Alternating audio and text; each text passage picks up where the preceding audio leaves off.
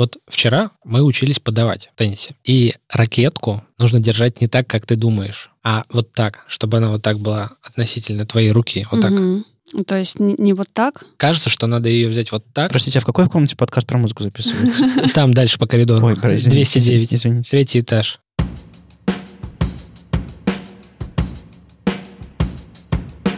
Привет, это «Любимые пластинки» – дилетантский подкаст про музыку. Меня зовут Слава. Привет, я Маша. А я Вадим. Здесь мы обсуждаем наши любимые альбомы, делимся историями и любимой музыкой. Слушайте нас в любом приложении для подкастов, подписывайтесь на соцсети, становитесь патронами, чтобы получать тизеры свежих выпусков, фотки с записи и другие приятные штуки. Сегодня у меня был достаточно тяжелый выбор не по поводу исполнителя, а по поводу его альбома. Я очень долго мучился и даже думал, что надо спасовать и выбрать другого исполнителя, но это практически не- невозможно. Ну, мне кажется, что у меня какое-то есть понимание, как, как должны развиваться выпуски. И этот исполнитель прям вот четко на своем месте. Но с альбомом была засада.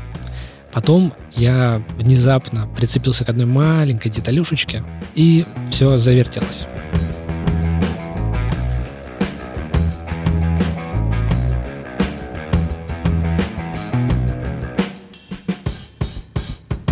Мне кажется, что когда ты выбираешь какую-то пластинку в магазине, у тебя очень мало информации. Ты можешь судить по ее обложке, ты можешь судить по каким-то надписям, которые там есть, ты можешь смотреть на название. И я подумал, что есть миллион вообще способов, как исполнитель доносит свой месседж через название. От полного отсутствия до рандомных каких-то генераторов символов, в случае там электронной музыки, до каких-то абстрактных штук, типа симфония номер 6 или ададжо ля минор, Мгм. или есть всякие варианты, типа черный альбом.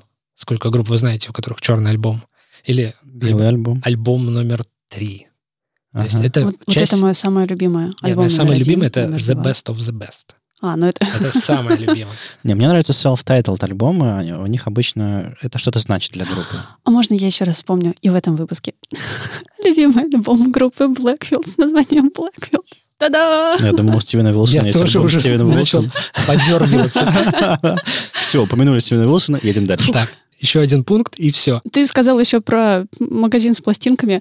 Так вот, я понял, что у этого исполнителя есть альбом, название которого я вообще никогда не понимал. Короче, я говорю про Джона Фрущанте, и у него есть альбом, который называется очень странно, из четырех слов. Первое слово PBX, это аббревиатура. Второе — фуникулер. Третье слово — интаглио. ин- Инталио, наверное, вот так, без, без G, инталио. А третье слово — это зон, то есть PBX, фуникулер, инталио, зон. Очень странная шизоидная обложка, как будто бы ее нарисовал ребенок, розовый фон и просто вот эти четыре слова. Я внезапно осознал, что вот этот э, альбом так называется, что он из ряда вон. То есть у Джона очень много сольных альбомов. Да, там все оформление такое, как будто он рисовал, допустим, если он там левша или он рисовал тогда правой рукой, если он правша, он рисовал левой рукой, то есть не его ведущей рукой. И я подумал, что вот он ключ, и вот он как раз э, случай, когда мне просто необходимо разобраться, что это такое. Потому что Мгм. Я всегда слушал музыку, смотрел на текст, но никогда не понимал, что это такое. В общем, сейчас мы попробуем это обсудить, но для начала первый трек. Он называется Hear и Say.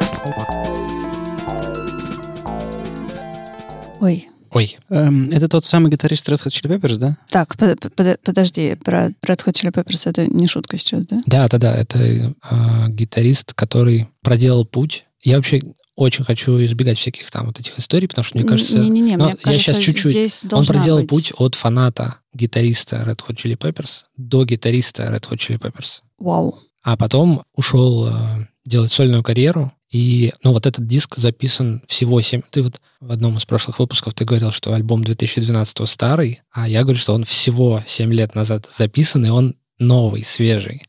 Он звучит очень свежо, и у меня язык не поворачивается сказать, что он старый. У Джона очень много сольных альбомов. Я вот сейчас затрудняюсь сказать, в каком году он ушел с группы, но все его сольники — это скорее вот про гитару. На самом деле даже на этой пластинке есть песня с названием «Гитара» и песня с названием «Райтуг». И только недавно я до- до- дошел до того, А. что...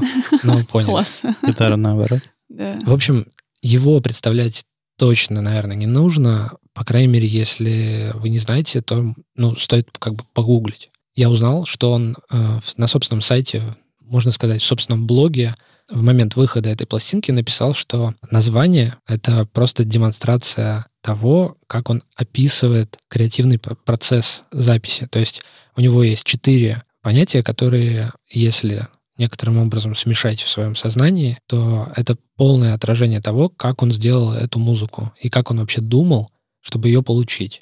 PBX — это по-русски можно перевести как АТС, то есть телефонная станция, которая используется в офисе для того, чтобы связывать разные части офиса друг с другом. Как бы один офисный сотрудник звонит другому на другой этаж, и они как-то коммуницируют. Он говорит, что существует природная версия этой АТС внутри человеческого тела, то есть сам человек, его части между собой могут общаться. Такая метафора, да, это Ага. первое. Второе, он берет вот этот принцип фуникулера, как он объясняет. Это два вагончика, связанные тросом. Если один едет вверх, то другой движется вниз. Мгм. И они связаны. Это так, как работает музыка. Одна линия идет вниз, другая вверх, и все это на разных уровнях. То есть не буквально, а как принцип. Третье, вот это вот непонятное итальянское слово «интаглио», это на самом деле не от, оттиск, а фигурка резная, у которой а, форма происходит за счет того, что ты отсекаешь материал, то есть Мгм. а, как бы врезаясь, и у тебя получается изображение. Это что-то наоборот от барельефа, когда у тебя есть выпуклое изображение, а тут оно врезанное. И зона — это когда, когда у тебя такое состояние сознания, когда ты взаимодействуешь только с тем, что непосредственно к тебе близко, а всего остального не существует, и ты это как бы игнорируешь. Вот эти понятия он как бы просто поднял на флаг, написал их прямо на обложке, и я вот сейчас обнаружил, что я не зря принес пластинку саму, я увидел, что они даже написаны в столбик, как манифест. А, все, поняла. Они не... Ну, когда ты смотришь на альбом в iTunes, то, естественно, это строка, там невозможно другое форматирование. Это его, ну, большой такой альбом, который, наверное, один из первых, который звучит достаточно наполненно электронным а, подходом вообще. То есть электронные инструменты и вот эти брейки, и драм-машины, и в тот момент он начал покупать и исследовать всякие железные э, синты и драмы, всякие э, штуки, которые используются там в хаос и техномузыке, и начал их интегрировать в свою музыку, исследовать, как это будет звучать с его гитарой. И, насколько я знаю, он все записывает сам. На этом альбоме он вообще, по-моему, все, все программировал и играл сам. То есть можно сказать, что это полноценное творчество одного человека. Альбом отличается тем, что он очень разнообразный и слушается как... Ну вот мне приходит аналогия, то есть у него диапазон такой большой и крутой, что мне приходит аналогия только какого-то классического произведения, как в опере. У тебя есть очень супер тихие части, когда ты даже вынужден делать погромче. И там есть достаточно агрессивные громкие части, когда, ну, это похоже на какой-то, ну, если не металл, но очень тяжелую музыку. А это трек из каких? Это скорее больше про электронику, и в нем мелодий чуть-чуть меньше, чем, чем ты получишь на самом деле, если послушаешь весь альбом. Мне очень нравится, что у него неожиданные переходы а, от одного стиля к другому стилю, от, одного, от одной мелодии, которая, например, а, велась голосом, к другой мелодии, которая ведется синтезатором или гитарой, что они так как-то тебя проводят по какому-то, по какой-то истории. Меня удивил вокал. Он такой с, таким стра... с, с такой странной реверберацией записан. Э, И такой он где-то ощущение, что он далеко. под музыкой. Да, да, да, да. То есть он... Он как бы не лид-вокал, Мгм. а он лежит там слоем. Это бэк-вокал был в, честном, в чистом виде. Ты там, тебе надо туда Мгм. залезть, раздвинуть этот куст, посмотреть, что там.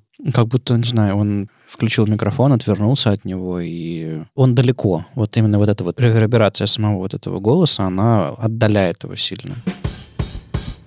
Мне очень нравится то, что у нас а, в котором выпуске, и я это замечаю, мы говорим про то, что музыка многослойная. То есть обычно, когда ты слушаешь что-то на ходу или как-то так, вот оно звучит и звучит. А здесь удается расслышать все вот эти слои, и, как ты говоришь, раздвинуть куст и посмотреть, что там еще. И вот этот трек, он очень явно показывает, что вокал лежит где-то глубоко, а вся остальная музыка выше. Ну, когда ты в жизни э, запиралась в студии, надевала наушники в, те- в полной тем- в в тишине, э, внимательно слушала что-то.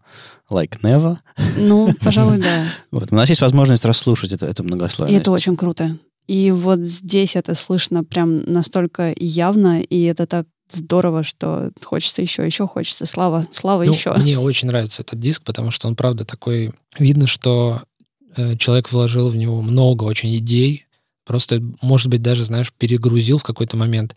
Но от этого нет никакого урона, а просто вот у него прям фонтан идей, и он их туда все интегрировал. И у него сложные аранжировки, у него вот это многоголосие, у него смены ритмов, какие-то неожиданные переходы и линии, которые то рассыпаются, разваливаются, то потом обратно собираются. Пытался как-то осмыслить, что вот эти слова-то реально э, дали ему. И вот этот вот э, врезанный антибарельеф, что на самом деле это те ноты, которые он не сыграл, и ты их потом просто оттуда вынимаешь, пустые, да, и понимаешь, что из них тоже какие-то есть мелодии, ритмы и какие-то структуры. Еще очень круто то, что я, скорее бы всего, не стала бы слушать этот альбом. То есть это не первый трек в альбоме, да? Это какой-то из Это, середины ну, или... Там есть интро, Ага. которое, который я скипнул, и это как бы второй трек. Мгм. То есть без вот этого бэкграунда, про который ты рассказываешь, я, скорее О, всего, это пошла хорошо, бы это мимо. значит, что да, я есть- заинтриговал да, тебя. Да, да, Ну, Это очень классно. Для этого, в частности, и подкаст, чтобы а, навернуть либо свою историю, либо историю какую-то про альбом, чтобы заинтересовать людей. Потому что на самом деле я, я могу набрать десяток альбомов и исполнителей а, в своей жизни, мимо которых я сначала проходил мимо, а потом такой, да ну блин, ну все так говорят, типа, хорошее, или там... Да, или какой-нибудь музыкальный критик напишет. Да, и или, думаешь, или- что он там нашел? или просто ты возвращаешься к этой штуке спустя там какое-то время и такой, ой, а прикольно. Кстати, одной из такой групп была группа Joy Division. Я поначалу вообще не врубился. То есть первый, первый раз, когда я послушал группу, я подумал, господи, что за гражданская оборона? Это было антимузыкально для меня. Это, это было, это было что-то такое очень, очень сырое, странное, вокал и музыка. эмоционально Мне кажется, нам сделанное. нужно записывать видео, как мы тут болтаем, потому что у меня Маша, на лице каждом- очень много эмоций. Я в каждом раз. выпуске э, умудряюсь э, шокировать Машу чем-то. Или обидеть. Ну да, сейчас скорее обидел. Ну, серьезно, у меня э, очень не сразу э, я понял э, вокал Кертиса. И для меня это пот- для меня потребовался проводник, чтобы, в принципе, первый раз послушать. И еще, еще одна ходка с проводником, чтобы, чтобы расслушать. Ничего себе, у меня вот Joy Division прям моментально с первого раза. Вот так вот. Так что э, вот эта вот история, она всегда цепляет. Ну, это изначальная идея, собственно, этого, этих вот любимых пластинок наших. Давайте попробуем еще один трек. Не знаю, может быть, рискну сказать, что он про вокал. Погнали. Трек называется «Сам». In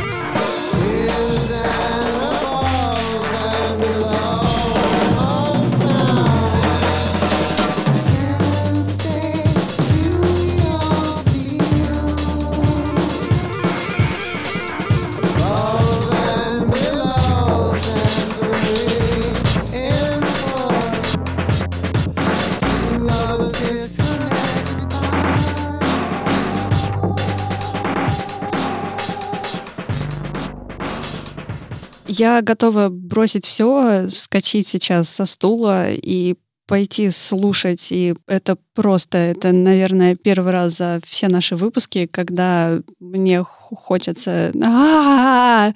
слушать альбом целиком. Подожди, подожди, Я там еще будет сломался. вкусняшка. Я сломался. Я тоже сломалась. А, То есть вот как он это делает, да? Ага. Когда я первый раз услышал, я тоже, я ни чер- вообще ни черта не понял, как ну вот э, ощущение номер один. Я ни черта не понял. Второе ощущение. У тебя было ощущение, походу, что ты понимаешь, что он тебе дает какие-то изюминки, которые к тебе прилипают, и Не, ты их начинаешь узнавать ну просто да, сразу же. Нет, э, там много референсов было. Я- вот эта вот квиновская гитара абсолютно.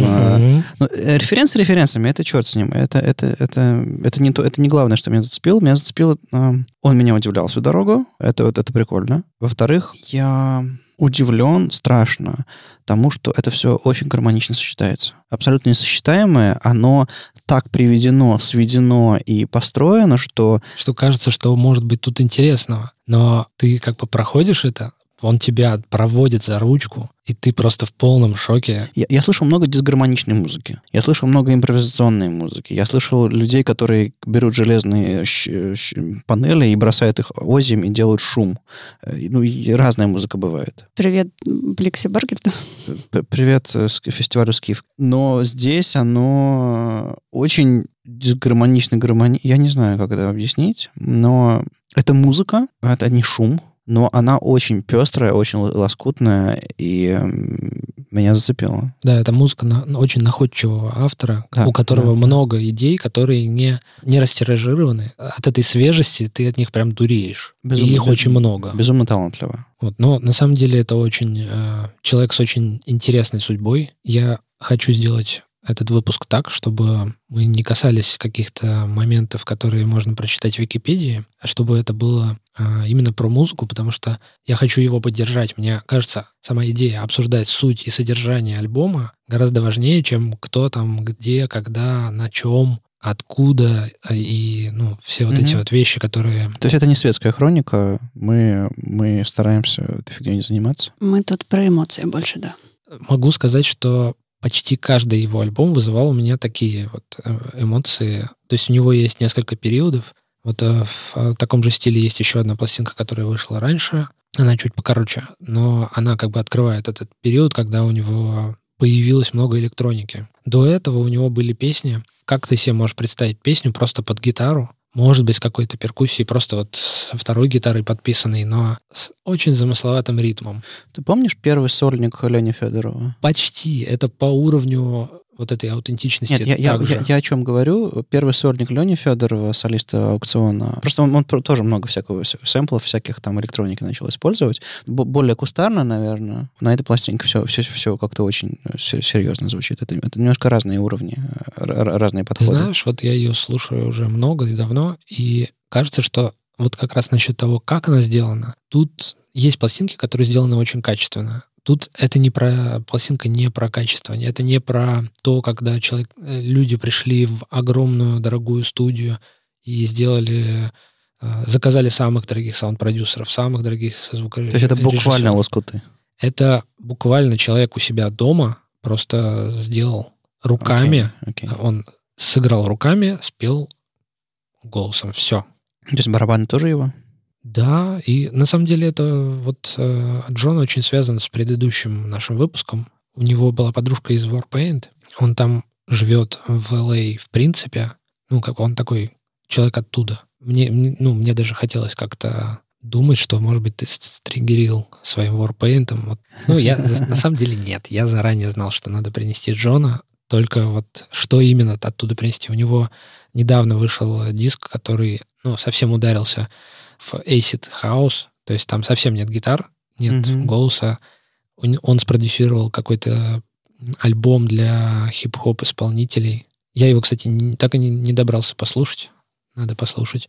Но так как не он там играет, а это чужой альбом, он просто да. выступил продюсером. Ну, в общем, у него сейчас какой-то прям вторая жизнь идет. Мне тут вспомнилось про Acid House. Это музыка, которая вообще не для меня, не про меня. И... Ты только что слышала элементы оттуда. А, окей. И тебе мне, и мне понравилось. понравилось. Да. Ух ты, это И интересно. более того, это как раз вот когда я сегодня говорил про то, что у меня есть какой-то коварный план, мы до туда дойдем. Мгм. Я вас уверяю, вы, вы тоже будете пищать. Вообще, я вспомнила про Acid House, потому что послушала недавно подкаст Розамаса про как раз историю появления Acid House и его развития. То, что я запомнила оттуда, это то, что Acid House пришел к нам из диска. Ну, почти, да. Ну вот, в общем, Окей. если не слышали, послушайте, потому что у них очень клевые с исторической точки зрения подкасты про музыку, о Мгм. том, как развивается жанр, а, как это все появилось, зачем, кто. И вот про Acid House было довольно интересно. Класс. Подкастеры рекомендуют подкастеров. Ей.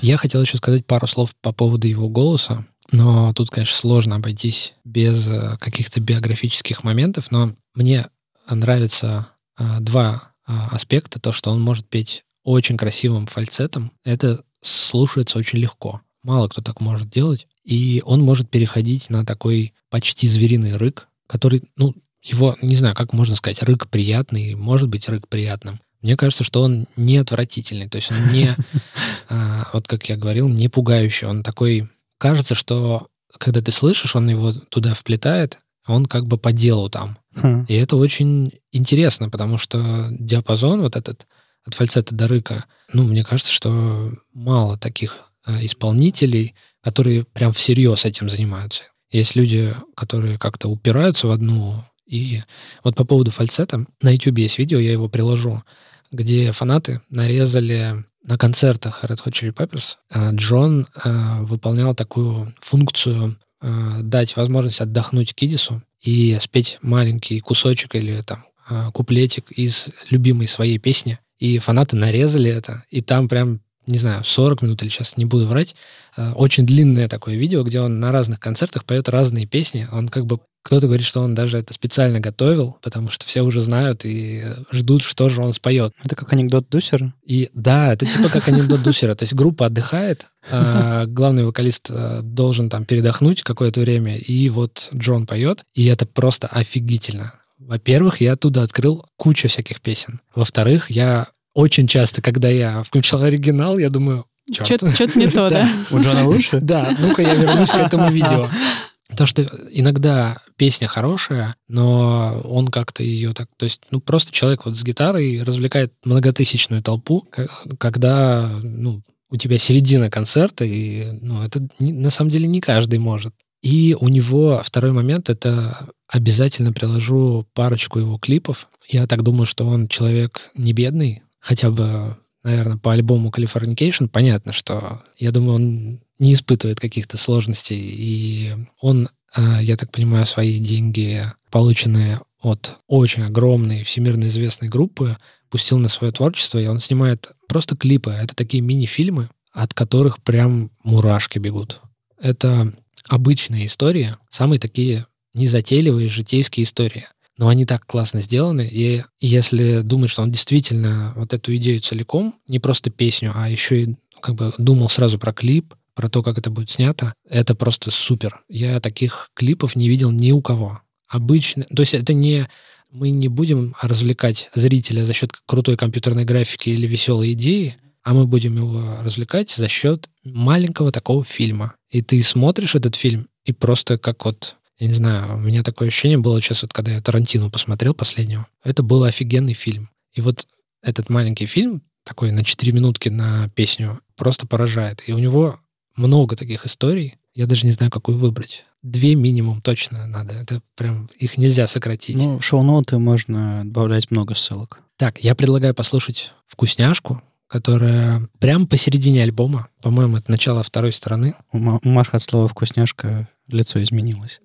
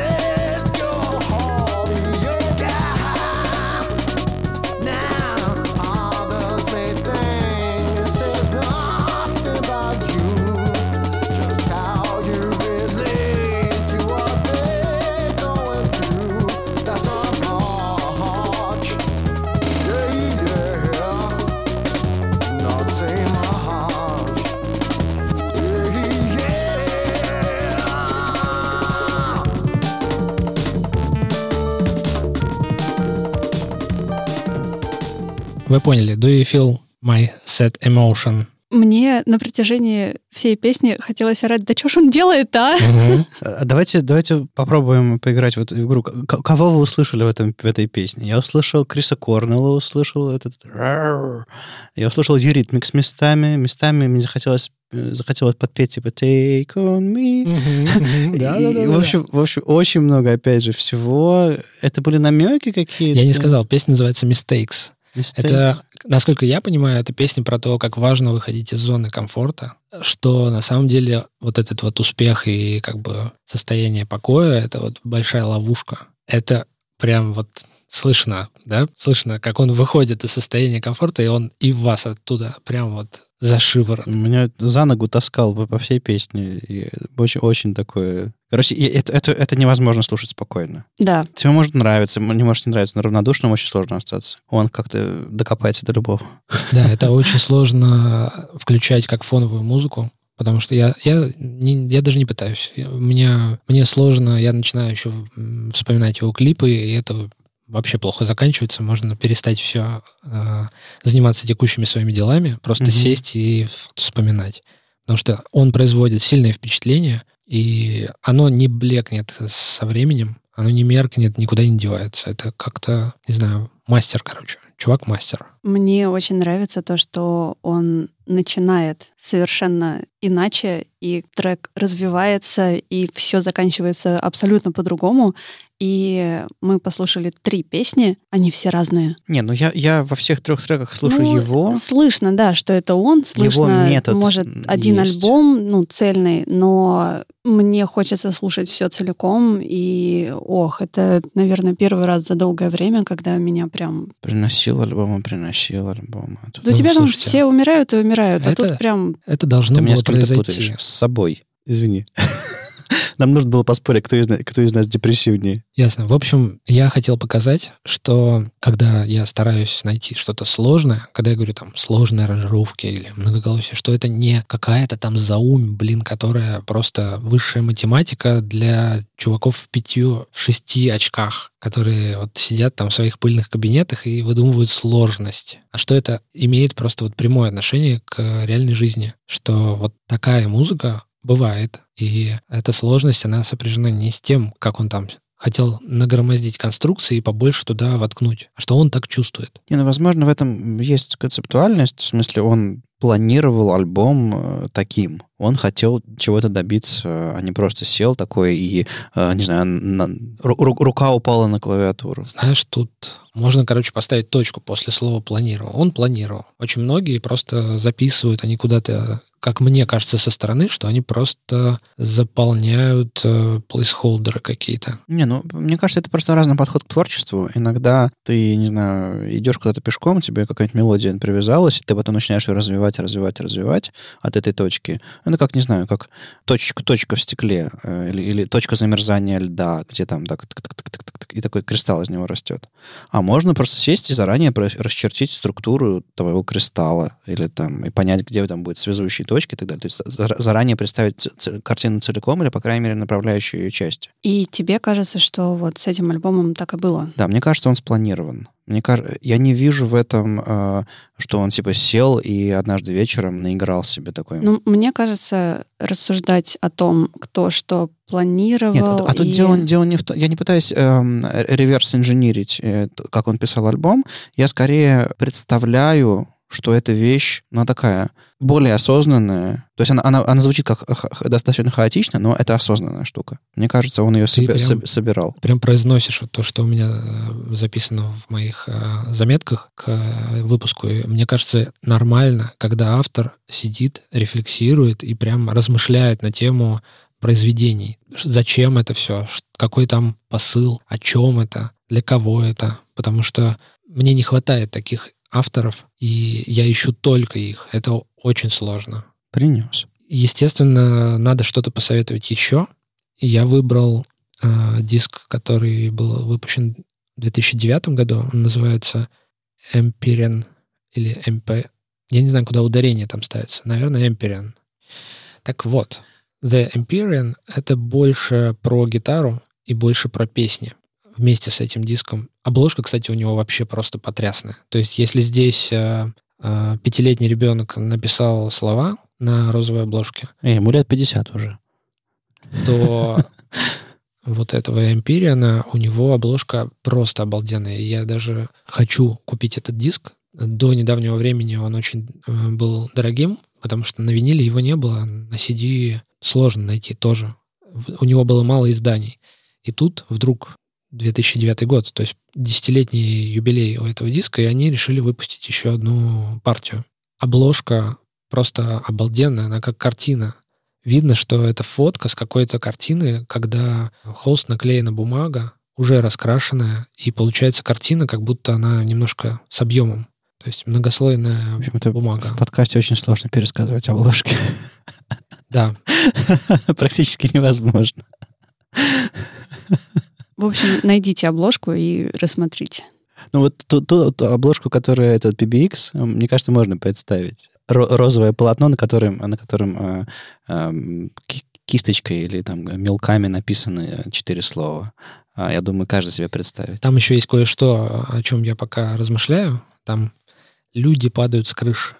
С крыши. Да, там нарисован домик. Человечки падают с крыши. Ну, знаешь, э, когда дети рисуют, у них э, не обязательно, что человечки падают с крыши, может, они стоят на этой крыше как-то боком со всех сторон. Ну, то Ну, есть тут они это геометрия не та немножко. Ну, мне там показалось. даже траектория. А, ну ладно. Если вы не знаете, кто такой Джон Фрущенто, если один альбом сразу не зашел, попробуйте как минимум второй. А, Я уверен, что после знакомства с его сольным творчеством Red Hot Chili Peppers вы будете слушать уже совсем по-другому. Вы будете слышать бэк-вокал и Джона на бэк-вокале. И это останется навсегда. И Californication для вас будет уже более понятным диском, откуда там ноги растут, кто, кто эти люди, кто на гитаре, кто на бэк-вокале. Ну, для меня всегда э, Red Hot Chili Peppers это типа Kitties да Фли. Э, Я никогда не думал про Фрушант, э, что Фрушант, что это важный человек в группе. То есть я не видел ничего, кроме солиста и басиста. Ну, то есть барабанщика, да, уз- узнаваемый там, ну, вот Фрушант... А э, почему он, кстати, ушел? Чтобы заниматься сольным творчеством или... Ну, тут надо сказать, что у него было два периода в группе. Один период э, закончился печально, а второй период э, он ушел по собственному желанию, э, заявив, что он хочет заниматься сольной карьерой. И когда его коллеги это услышали, они вообще никаких вопросов к нему не имели, потому что это было супер правильно, и все понимали, что сейчас что-то будет, и будет большое. Сейчас э, Red Hot Chili Peppers э, с другим гитаристом играет, все в порядке у них. Но это тема другого подкаста, поэтому это были любимые пластинки, дилетантский подкаст про музыку и его постоянно ведущие Слава. Маша? И Вадим. А, Слушайте нас в любом приложении для подкастов, подписывайтесь на наши соцсети и становитесь нашими патронами. Вы сможете получать тизеры свежих выпусков, фотки с записи и другие приятные штуки. Счастливо, до новых встреч! Пока-пока. Пока.